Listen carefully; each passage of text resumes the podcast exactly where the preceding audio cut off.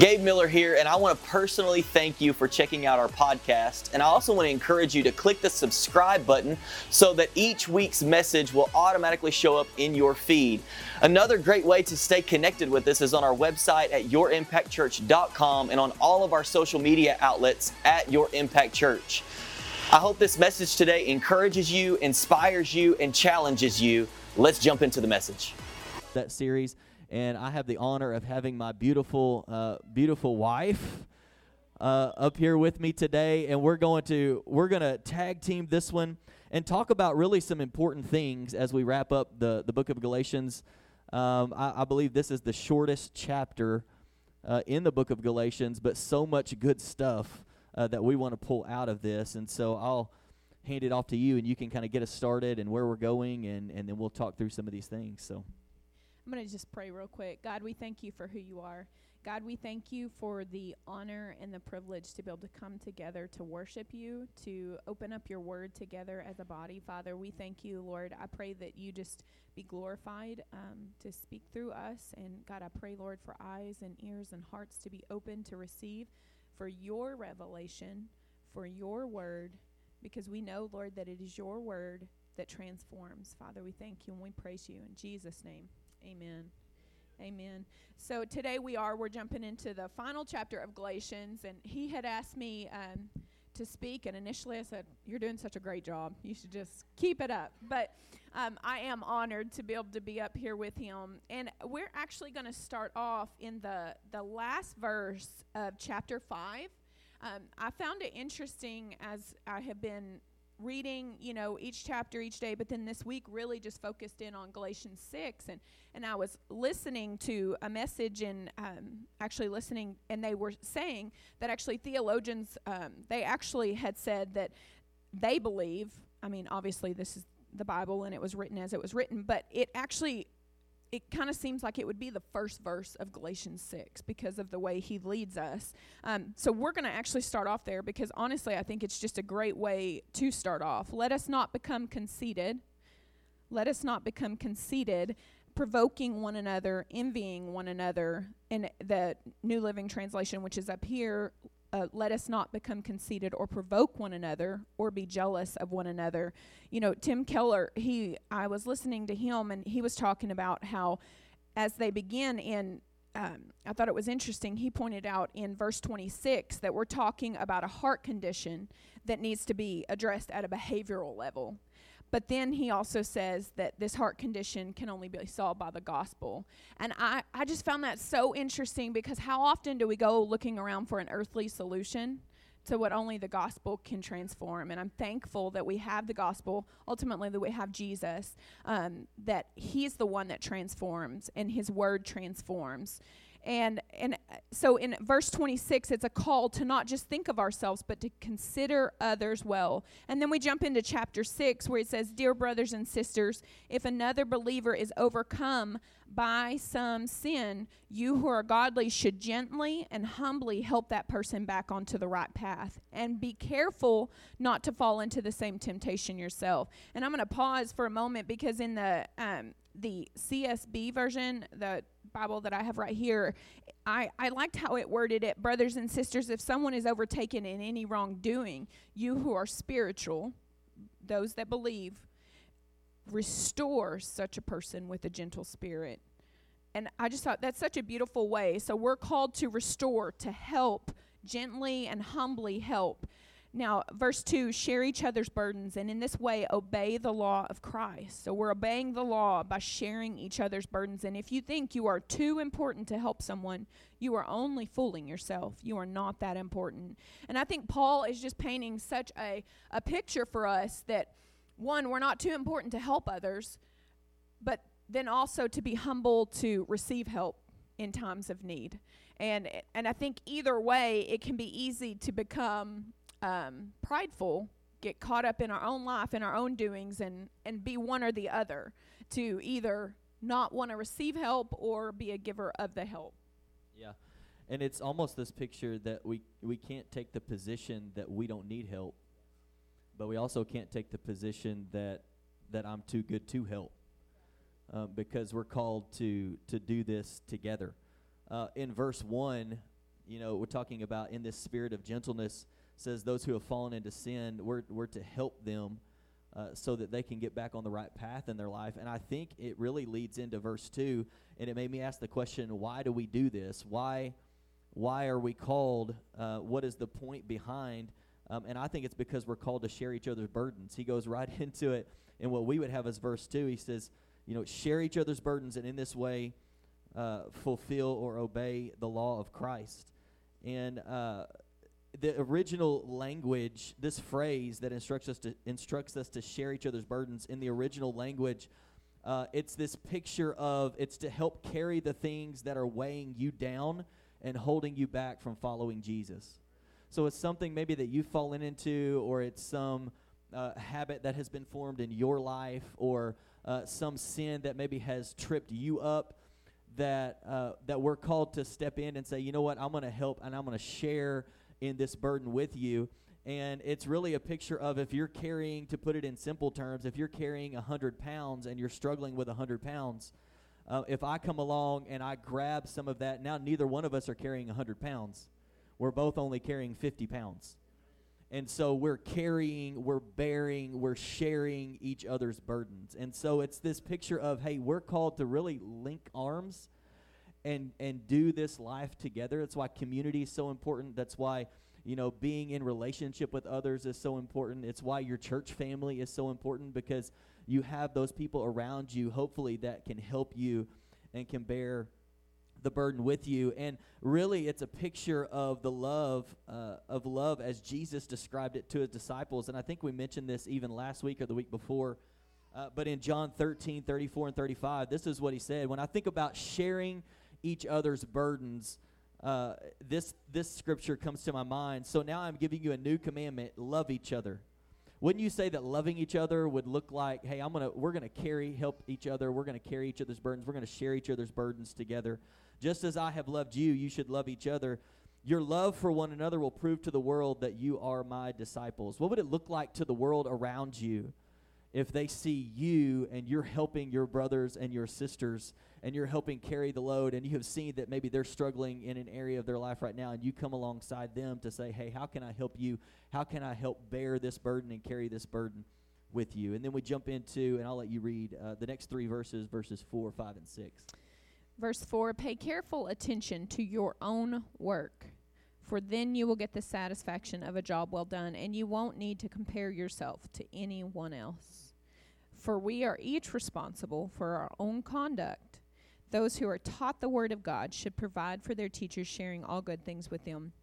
And I thought it was it was neat how he pointed out in verse 4 that we're told not to compare with one another it's not I just look down and I just do what I'm supposed to do. I mean, we're looking just as he previously told us. He said, bear one another's burdens, right? Help one another, but then focus on what I've called you to do.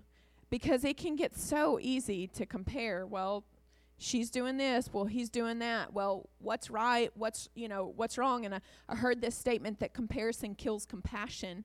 And man, when we start I, I thought, how true now, I couldn't tell you a verse that would say that, but at the same time, I thought how often I could compare, and I have no idea what's going on in another person's life. And, and so we want to make sure that we're focused on the job that God has called us to do, on the life He's called us to live, because it's different. Um, and we don't compare to one another because He's given us each something different to walk out. And, and I don't know about you, but I know I've found myself falling into a trap of comparison, and, and sometimes it's it might be pointing out the flaws in other people. Um, it may be that you it may make you feel better because um, you just say I'm not as bad, or we compare sometimes because we're trying to figure out how well we're doing. And I was uh, thinking about that, just kind of in that vein for a moment. Um, how many times, if we could just be honest at church, have you have you known like maybe you're not on it's almost like okay i know like i'm not following jesus like i should but then you start looking around and you think like well at least i'm not as bad as that person and it's really this trap that we fall into where we start comparing instead of comparing instead of comparing how we're living out our life to what god has given us to do and looking at jesus we start looking around almost to kind of make ourselves feel a little bit better about who we are and how we you know like well i've i've kind of failed but i didn't fail as bad as them you know? And so i don't know it just makes me think about how sometimes we fall into that trap and we really don't even realize that we've fallen into that. And we're kind of we have our eyes around eh, you know and and we're we're comparing ourselves and, and comparing what we're doing or what we're not doing to other people uh, for different reasons so and I think that often we can even compare where it ends up breeding insecurity because we compare and say, well, they know the word better than I do, so who am I to share? Or, or whatever. I have a past, so who am I to love on them or whatever. But I just believe like comparison is such a snare of the enemy that even when you know the scripture tells us that as iron shar- sharpens iron we're called to spur one another on and, and how often we can get in a room with people that we're called to be spurred by and quickly fall into a trap of comparing um, our weaknesses to their strengths and that's not what god's called us to. So just learning to when i when i find myself comparing to someone else that i'm going to take my eyes off my right or my left and i'm going to look up. Because when i look up he shows me the way. It's what we're called to do. It's our responsibility as we look to him, then he reminds us, no, what are you called to? What are you called to? He he reminds us of that truth.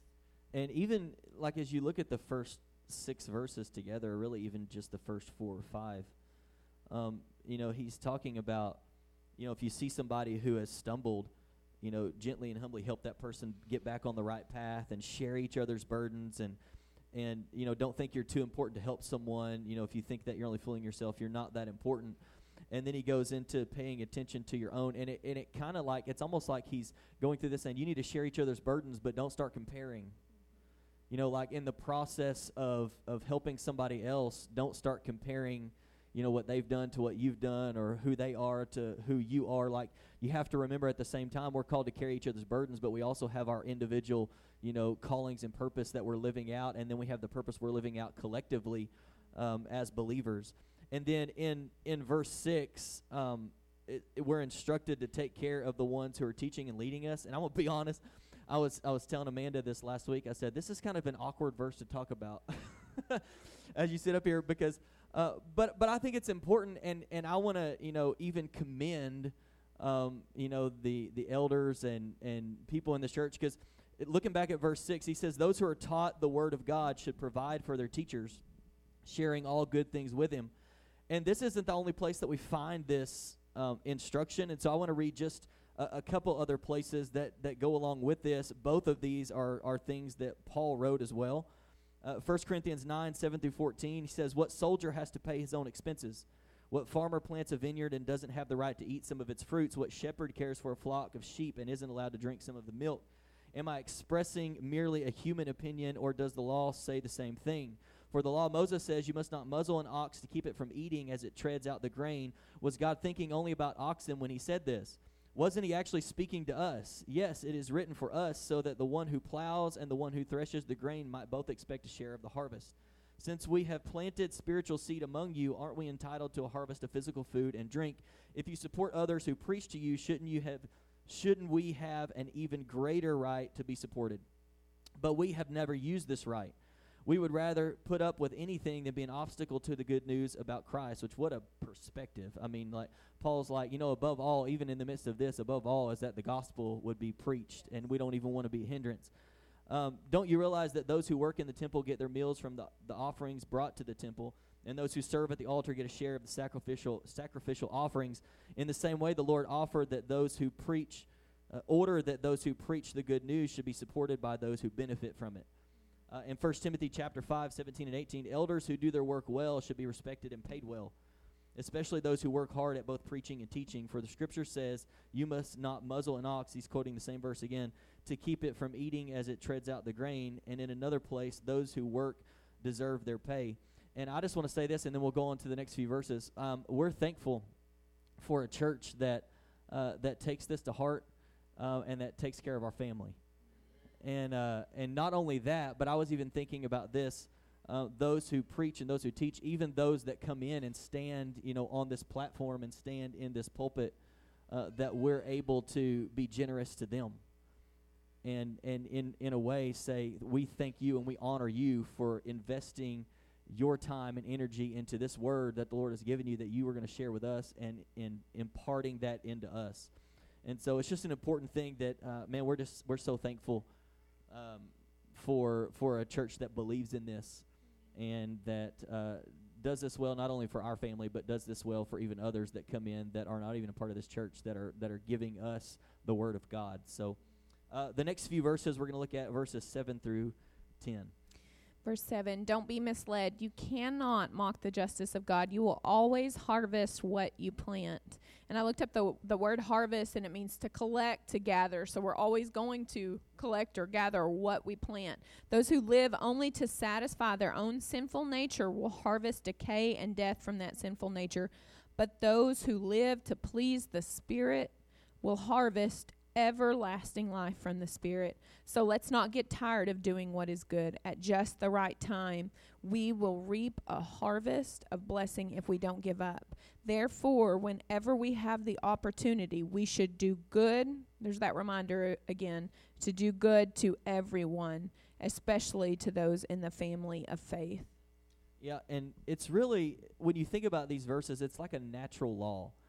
Cuz you know, we would never go out and we would this this sowing and reaping or you harvest what you plant because we would never go out and plant an apple tree and then get mad that it had apples and didn't have oranges on it.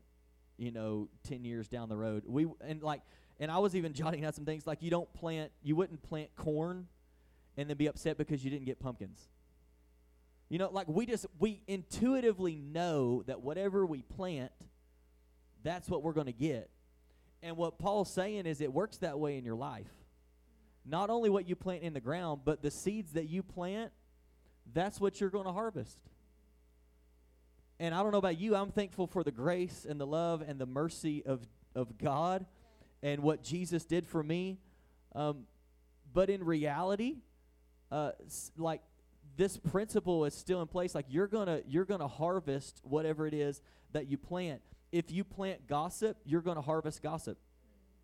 If you plant negativity, you'll harvest negativity. If you plant encouragement, you'll receive encouragement. If you plant time in the Word, time in the Bible, you'll harvest from that time. If you plant to please your own desires, then you're going to harvest a crop, as it says here, of sorrow and decay and evil. But if you plant to please God, then you're going to harvest things like joy and wisdom and everlasting life. Where, like, it's, it's this picture of what kind of seeds am I planting? Because whatever I'm planting, that's what I'm going to get. I can't expect to receive something, uh, to harvest something that I did not plant. So. So we ask ourselves just what kind of seeds are we planting? When he was talking to me about this, I was like, oh, especially the part about if you plant negativity, you'll harvest negativity. I don't know about you guys, but as as a mom of four, I often have conversations with my kids, and and Holy Spirit's like, uh huh, uh huh, you hearing what you're saying? Um, and I often, you know, and I was having a conversation with with our kids this last week about just the power of their words, and um, anyways just just the power of of what we speak.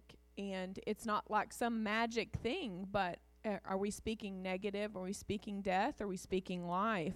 And and i love how verses 9 and 10 um, because i can just relate so well. Um, sometimes it's discouraging to do what's right when we're not seeing the results that we would like to. And and i think that often you know the scripture te- tells us to that that we're to test our heart because um, we can often it's easy to to start giving in some way so that we can get. And that's not what this is about.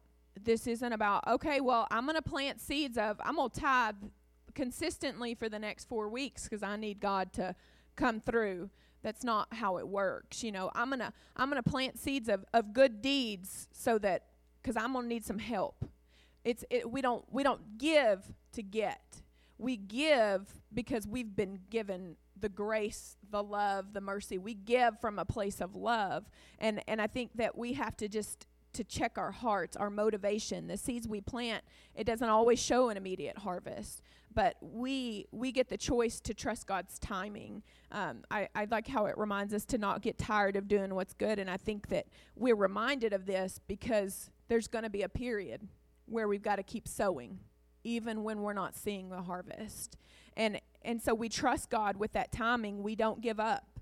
We keep doing good. we keep doing what's right. Not good to earn something, but doing what God has asked us to do and trusting Him with the rest. And and I was reminded as we were preparing for this when we shared. Um, I don't even remember when it was, but just about how the scripture tells us that love never fails and and we talked about how his love is within us. If he if you have accepted him, his love is within you and his love never fails and because his love never fails, he's given us the strength to not give up. Don't give up.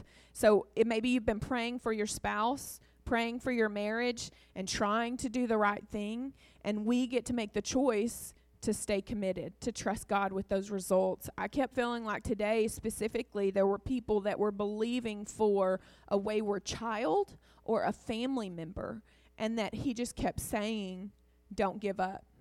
Don't give up. Because I believe that you will, we will see a moment, I'm believing for whoever, that even in that prodigal son that you will be able to be the father whether it's to a sibling whether it's to a parent even or to your child that you will find yourself foolishly running in celebration of what God's done. So you keep staying committed and trust God with those results. Maybe it's being faithful at a job that you're not seeing what you want to see. And maybe you've been having conversations with the Lord. I don't know why you have me here. I need you to move me. But just trusting that in the moment you're here, you be faithful where He has you planted. That you've been planting seeds and you haven't seen any fruit from whatever area whatever it is, that you stay committed and trust God with the results. 1 Corinthians 3 6 through 8 tells us, I planted the seeds in your hearts, as Paul telling us, he, I planted the seeds in your heart, and Apollos watered it, but it was God who made it grow. I don't know about you, but sometimes I need to be reminded I am not God, and it is God who makes it grow. So my job is to be faithful and obedient and trust Him to make it grow. Make whatever do what it needs to do. It's not important who does the planting, he tells us in verse 7, or who does the watering. What's important is that God makes the seed grow.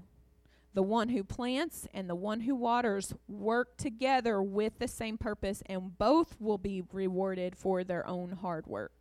And I love um, in verse 7, it's not important who does the planting or who does the watering. There need to be people that plant and need to water, but the picture I get that Paul is saying us is don't make it about you. Like, it's not about you who planted or about you who watered. It's that you planted that seed or you watered that seed uh, so that God could make it grow. You were doing His work. And it's really just to put this in simplest terms, you know, just summing this up, and then we'll move on to the next few verses. It's almost like Paul is, he challenged the Galatians, and I think he's challenging us. Uh, and we could put it this way: He says, "Don't give up, keep doing good, and trust God with the results." Don't give up, keep doing good, and trust God with the results. You're not responsible for the results. You don't have to try to, you know, conjure up some result or make something happen. No, you just remain faithful. You remain obedient you plant the seed, you water the seed, you you do what it is that you can do, but it's God who makes the seed grow. It's God who who who brings that in. And then verses 11 through 13. Notice what large letters I use as I write these closing words in my own handwriting. Those who are trying to force you to be circumcised want to look good to others.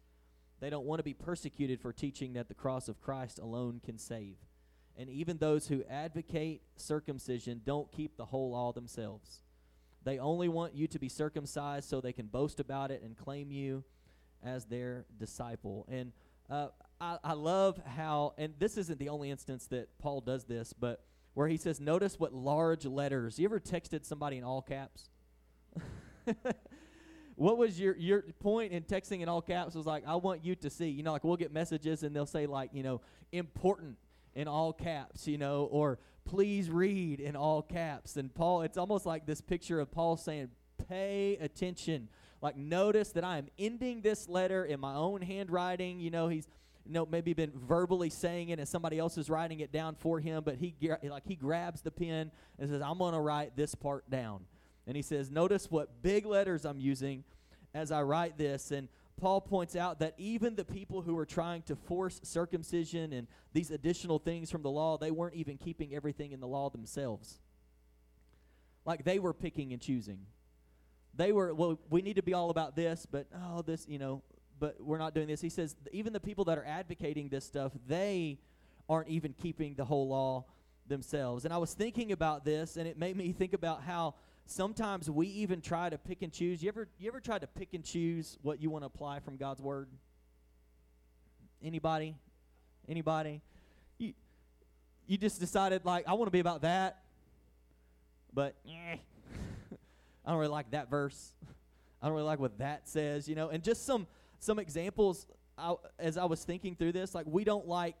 Uh, so it's like we don't like drunkenness, but we ignore gluttony. So like we don't like we're going to take a stand against this, but we're going to ignore this part of what's being said, or uh, you know something that you know we're we've talked about and visited um, a place that's that's pretty local uh, that helps human trafficking victims. But I was thinking like we stand against we stand against things and then we forget about like human trafficking.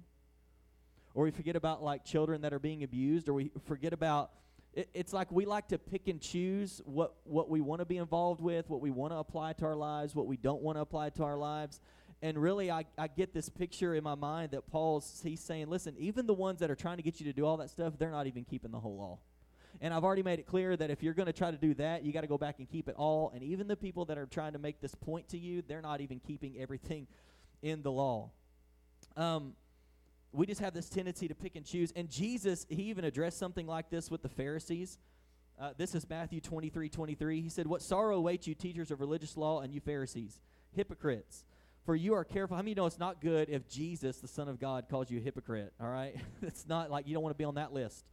Um, for you are careful to tithe even the tiniest income from your herb gardens, but you ignore the more important aspects of the law justice, mercy, and faith.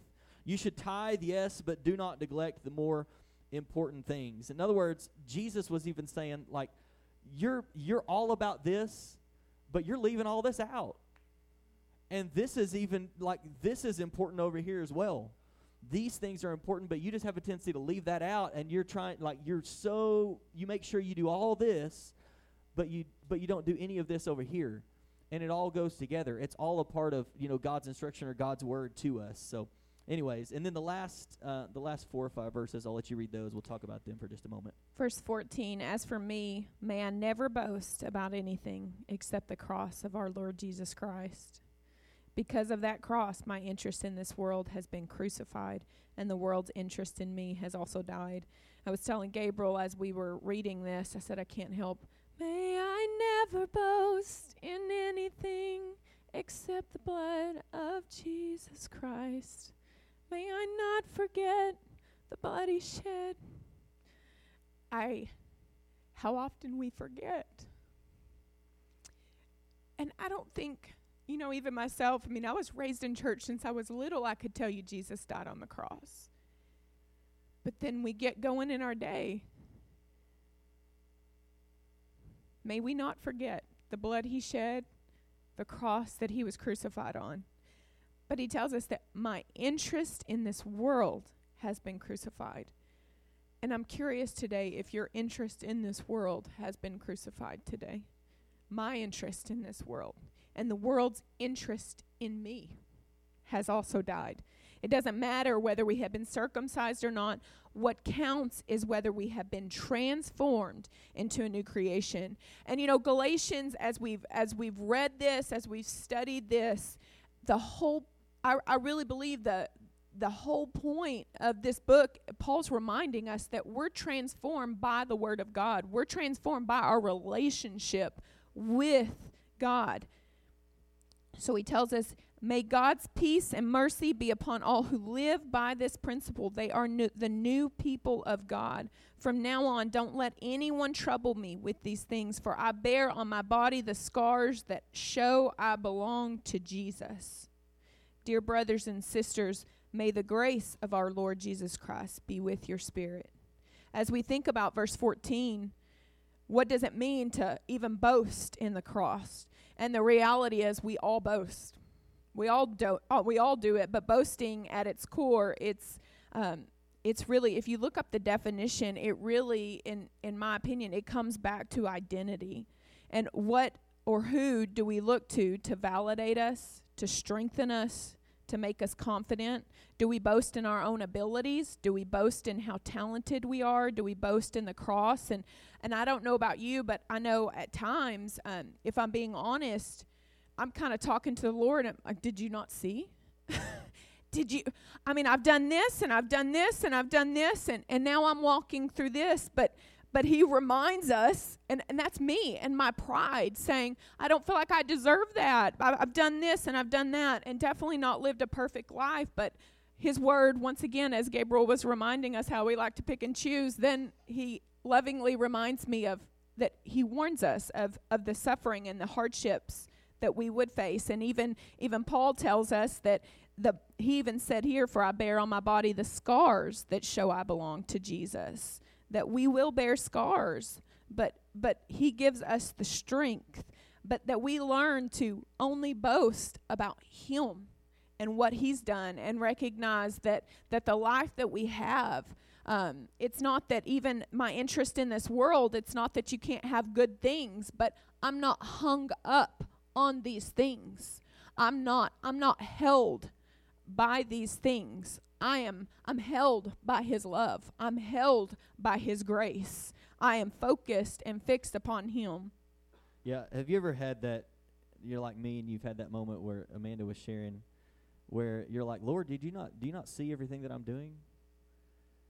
And then the Lord's like, "I love you, but your righteousness is as filthy rags."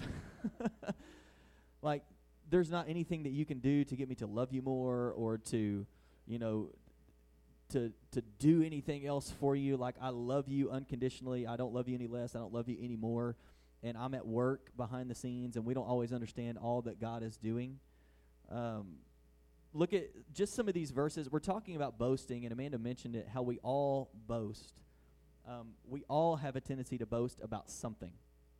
We just have to be intentional that we we take the boasting off of ourselves and that we only boast in the fact that man i'm just like i would be nothing if it wasn't for jesus.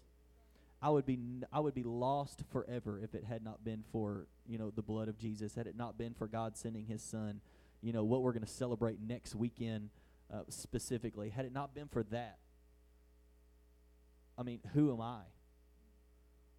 It's what jesus did for me that even allows me to do what he's called me to do so Philippians 3 3 says, For we who worship by the Spirit of God are the ones who are truly circumcised. We rely on what Christ Jesus has done for us. We put no confidence in human effort. We put no confidence in human effort. 1 Corinthians 1:31 Therefore as the scriptures say, if you want to boast, boast only about the Lord. 2 Corinthians 10:17 As the scriptures say, if you want to boast, boast only about the Lord. I think Paul's trying to make a point. Jeremiah 9, 23 and 24, even going back to the Old Testament, this is what the Lord says Don't let the wise boast in their wisdom, or the powerful boast in their power, or the rich boast in their riches.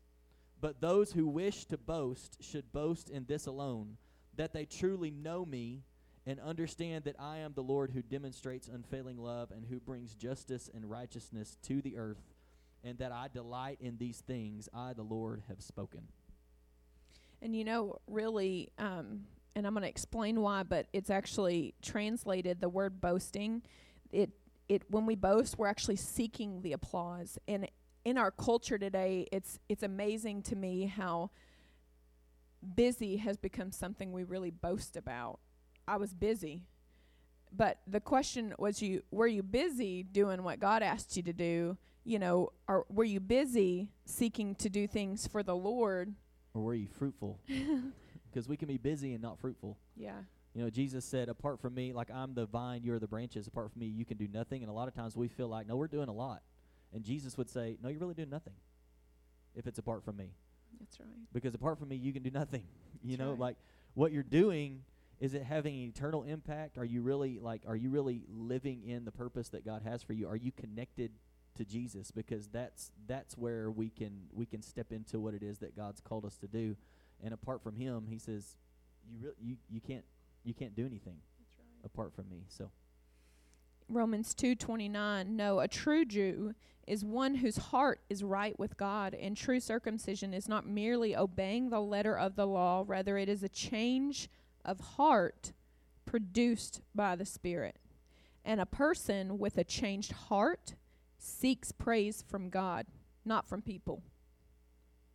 Whew.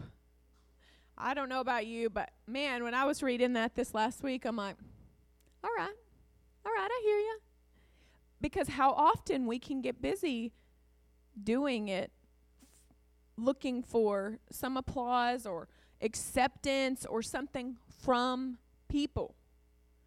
From people. But the word praise here in verse 29, it can also be translated as applause. Boasting in anything except the cross is, in essence, seeking praise and applause from people. But boasting in the cross is to truly seek praise and applause from God. And this takes us back to the first chapter in Galatians, uh, in chapter 1, verse 10. Obviously, I'm not trying to win the approval of people, but of God. If pleasing people were my goal, I would not be Christ's servant. And and I know that I know for myself, I, I was we were having a conversation and and as I evaluated, I realized like it's so we can be I, I can be going along the way. I'm, I'm pleasing you, Lord. I'm doing this for you, Lord, and quickly get off. And when I think about what I've been thinking about, it's what people think. It's I, I want to do that. Like I don't want it to appear wrong, we're we're called to live as pleasers of God. Now, granted, we want to abstain from all appearances of evil. The word tells us that. It's not what I'm getting at. But that's not our, we're not focused on, well, what does man think? Well, does this look right? Well, does this fit? Rather, we say, What do you want? What do you want? What glorifies you? Ruth Simmons Simons made this statement I can't think about God's pleasure and provision through the way He made me.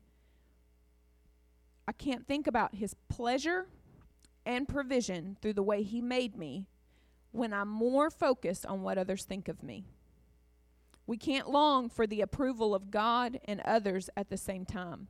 One always eclipses the other, cuts the other off.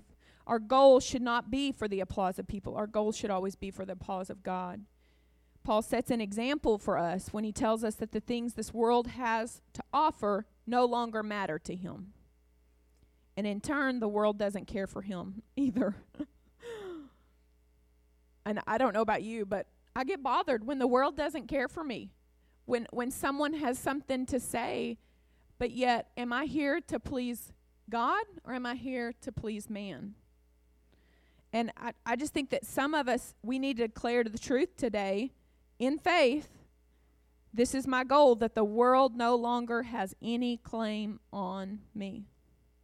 I am focused on being a pleaser of God. The world is crucified to me, and I am crucified to the world. Donald Guthrie said, The natural world has ceased to have any claim on you. 1 John 2 15 through 17. Do not love this world, nor the things it offers you. And I think we're being told this because already knowing it's going to be easy to love the world, the things of this world that it has to offer. For when we love the world, you do not have the love of the Father in you. For the world offers only a craving for physical pleasure a craving for everything we see, and pride in our achievements and possessions. These are not from the Father, but are from this world. And this world, it's fading away along with everything that people crave. But anyone who does what pleases God will live forever. Yeah, I'll bring the worship team back as we wrap this up. Um, I love that Paul made this statement. Uh, if we go back here in the last few verses, we were talking about and we were reading, um, he says it doesn't matter whether we have been circumcised or not. What counts is whether we have been transformed into a new creation. And what really matters is whether or not when you when you look at your life, have you been transformed? Our word for the year is transformed. And and Paul says the the things on the outside, you trying to be right with God or stay right with God, that that is not what really matters. Have you been changed? Has your heart been changed? Have you been transformed into a new creation? And then Paul ends Galatians 6, and Amanda mentioned it a minute ago, by letting everyone know that the proof that he belongs to Jesus can be found in the scars on his body. And I, as I read that, and we'll end with this and one final verse, and then we'll sing together.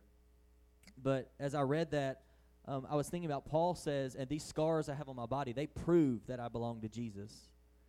And I thought there might be some of us, we don't have physical scars where we've been beaten because we belong to Jesus, but maybe there are some emotional scars.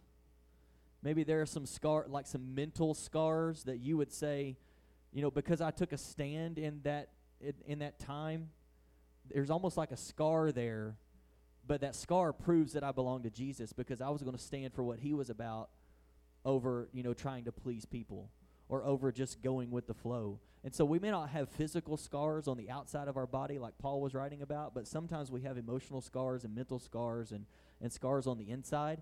And I would challenge you to even look at look at those scars in a different light and say, you know what, that was a that was a time when I was when I was serving God. That was a time when I was about the things of God. And and even though, you know, I've lost my interest in the world and the interest is lost, you know, or the world's lost its interest in me, and I may have some scars as as I go to work and as I'm trying to be a light in my workplace and people are giving me a hard time and it's causing emotional scars and people are, are you know coming against me and it's causing mental scars and all of these things that are that are going on to look at those scars and be able to say like Paul said and these scars are the proof that I belong to Jesus. And here's the and here's what I want to end with that we have these scars but our hope is ultimately in this John 16 33 we, most of us we know this verse I've told you all this Jesus is saying this so that you may have peace in me. Here on earth you will have many trials and sorrows, but take heart because I have overcome the world. Take heart. In, in this world, you're going to have problems. And there might be some emotional scars, some, some, you know, mental scars, these different types of scars, but you can take heart because Jesus has already overcome the world. Will you stand to your feet today? We want to take a moment and we want to pray for you. And then we're going to sing this final song and be dismissed today. But um, I love, I, I mentioned it a few weeks ago that, you know, really in essence, what Galatians, anything you read, if you look up some kind of Bible reading plan or anything like that, a lot of what you see is freedom, that there's freedom and that you're you're not free to just do whatever you want. Now we're free to we're free to live for God. And he's and, and all throughout Galatians, Paul's making this point that it's not about you trying to do the things to be right with God. Like because you placed your faith in him, now you can do the things right? You know, like I've been crucified. It's no longer I who live, but it's Christ who lives in me. And don't live according to the flesh. Live according to the Spirit because this is what you're going to get if you live according to your sinful nature, but this is what you're going to get if you live according to the Spirit and you let the Spirit produce these things in you. And then he wraps all this up saying, you know, I, I just love that phrase, like, may I never boast in anything except the cross of Christ. In other words, I'm not going to make it about me. It's all about Jesus. I'm not going to make anything about me. It's all about Jesus. It's all about Jesus. So will you will you pray for us and just kind of end this Galatians series with a word of prayer and and then we're going to sing this song and I would encourage you as the prayer team comes that if you need prayer for anything in your life, as soon as the worship team begins to sing, just slip out of your seat and and slip out of that that that row that you're in and come let somebody pray for you And we would love to pray for you. But will you pray for everyone and we'll just kind of end in this way? I want to encourage you real quick just to even as I pray or after I pray, whatever, that ask Him, is there something I've let have claim on me more than I should? Maybe it's your job. Maybe it's how much you produce. Maybe it's, I don't know. But ask Him, have I let something have more claim on me? May I only let you have claim on me? May I not let anything, the things of this world, have any claim on me. May we only boast in the cross of Christ. May we only boast because of Him we live. we have freedom. God, we thank you for who you are. God, I pray, Lord, in your in your loving, long suffering, that God, that you tenderly lead us even when we get off and allow other things of this world to have claim on us. God, I pray, Lord, that you just reveal if there is anything within us that we've allowed to have claim on us, whether it be people pleasing, whether it be success, whether it be money, whether it be whatever it is. God, I pray, Lord, that you reveal, Father, and that we take the steps so that we can heal. God, we thank you for who you are. We thank you for your kindness, for your goodness, for your faithfulness. That even when the scars of life may come, even when sorrows may come, even when heartache is here, Father, I thank you, Father, that God, that you are still good even when life isn't. God, we thank you that even today, Father, may we walk out of here, Lord, not not doing good things to earn your approval, Father, but or, or to earn anything because we don't have to earn your love, Father. We have that already. Father, but I pray, Lord, that as we walk in your love, Lord, that we will show your love to others through kindness, through sharing in each other's burdens, Father. God, I pray, Lord, that if there's anyone in here that does not know you, God, that may be hurting today, Lord, that God, that you will just draw near, that you will wrap your arms around them.